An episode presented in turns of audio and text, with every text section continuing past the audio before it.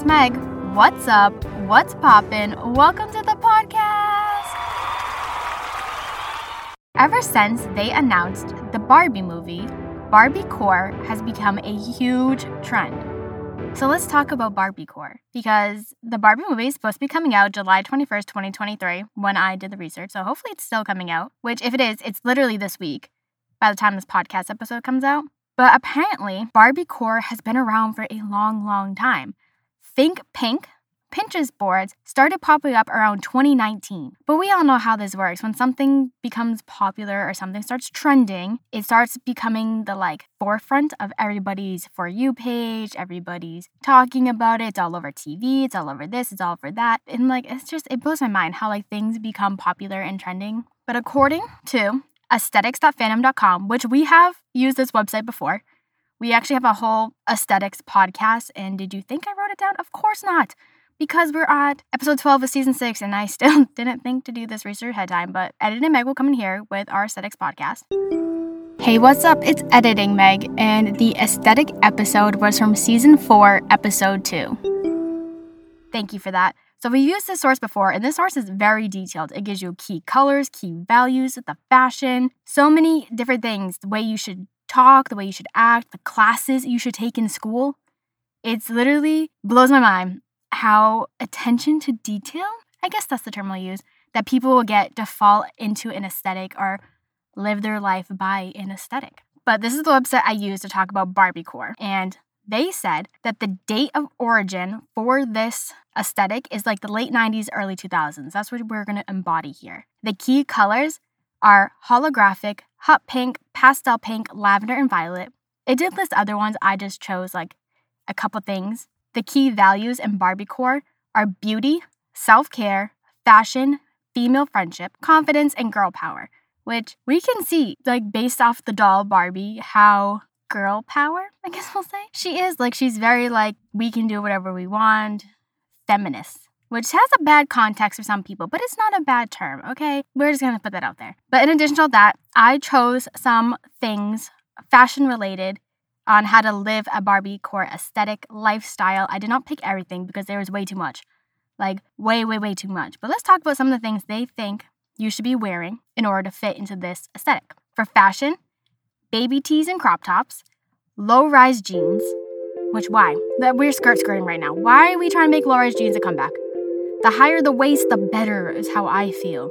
They also said belly chains, velvet tracksuits, which, oh my god, velvet tracksuits just remind me of the Cheetah Girls. Did you ever see that movie and that show? Oh my god, I was obsessed with them. High heels, tennis skirts, clear or holographic accessories, heart-shaped glasses, tiny purses, shoulder purses, plastic hair clips and jewelry. And then for makeup, because you know makeup and fashion goes together hand in hand, it said lip gloss, bright colored nail polish, glitter makeup, false eyelashes. Which, you know, it's not bad, but I feel like this fashion that they're telling you to dress is just, it fits into a lot of different categories for other people's aesthetics. Like, a lot of this stuff we have talked about before. This website gave websites you should be looking at and, like, reading and playing games on. There's stores that you should shop at specifically to fit Barbiecore. There's movies, there's T V shows, there's music that you should listen to, all to fit the aesthetic, which is just so mind-blowing to me. And like I said before, we used this website before, and they have literally A through Z, thousands of aesthetics on how to fit into the category and like what you should do, what you should wear, this and that. And it blows my mind. It blows my mind. Like, are there really people out there who are getting this much attention to detail to fit an aesthetic? I can't believe I forgot about these people, but there are people who take this aesthetic so seriously. There is the quote-unquote human Barbie and the quote-unquote human Ken doll.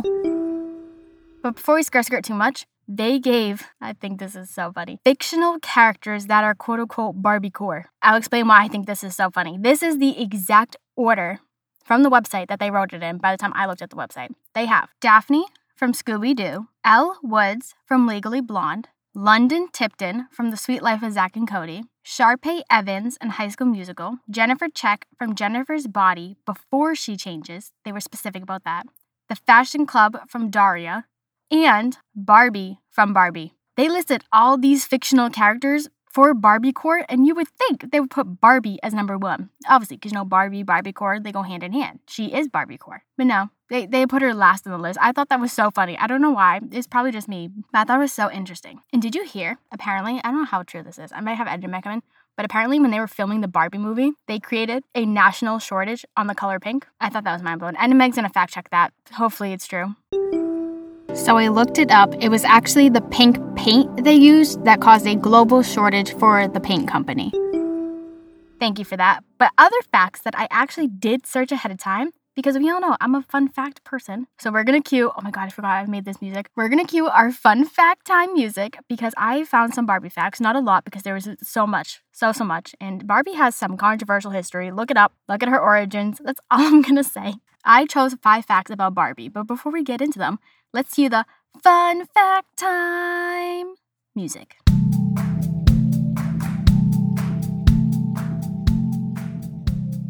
Number one.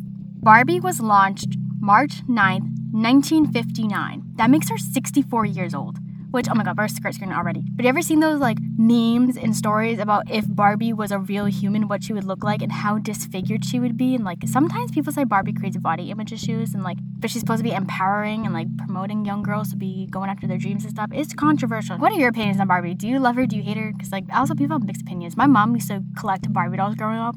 So I've always had Barbies in my house. I think they're so fun, so cool. Number two, as of twenty twenty-three, she's had over two hundred fifty careers. And people want to yell at Gen Zs for changing their job all the time. Look at Barbie. She has two hundred fifty careers. Number three, this I find so interesting and so cool, and it's just amazing to see, but Barbie has created dolls of all different races and skin tones. There's quote-unquote curvy dolls. There's a transgender doll, a doll with a hijab, dolls with Down syndrome, and even dolls with hearing aids. Can we just talk about that? Like in all seriousness, how amazing that is for people to see, because representation matters. I said it. And if you don't believe it, don't listen to my podcast. Like imagine being a little girl and you see a doll just like you. That must be such a good feeling and so cute and so nice. Like that's just amazing. Like good job, Barbie. Keep doing that. Keep creating dolls that are different and gonna make a difference in people's lives. Number four. A Barbie dream house is sold every two minutes, and it was first introduced in nineteen sixty-two.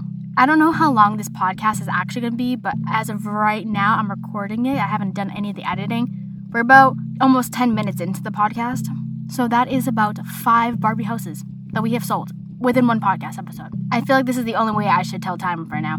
Like, oh, I have six Barbie dream houses to sell, and then I'm off my shift. But speaking of this nineteen sixty-two Barbie dollhouse, you should go look it up because I can't put images in my podcast because this is just an audio podcast. So I can't put visuals, but look it up. Not to be mean, but it looks like the house of every murder serial killer show on T V. Just look it up. Try to tell me you wouldn't see a dead doll in there. We got morbid real quick, but it's fine. But also, did you guys have Barbie dream houses growing up? We had one, and it was actually my sister's that I got passed down to, and we I looked it up. We had the nineteen ninety-five Barbie Victorian dream house. It was so nice. My mom has a Christmas ornament that matches it. It's my favorite ornament. I put it up every year on the tree. I don't let anybody else put it on the tree. I may be grown adult, but I'm putting it on the tree.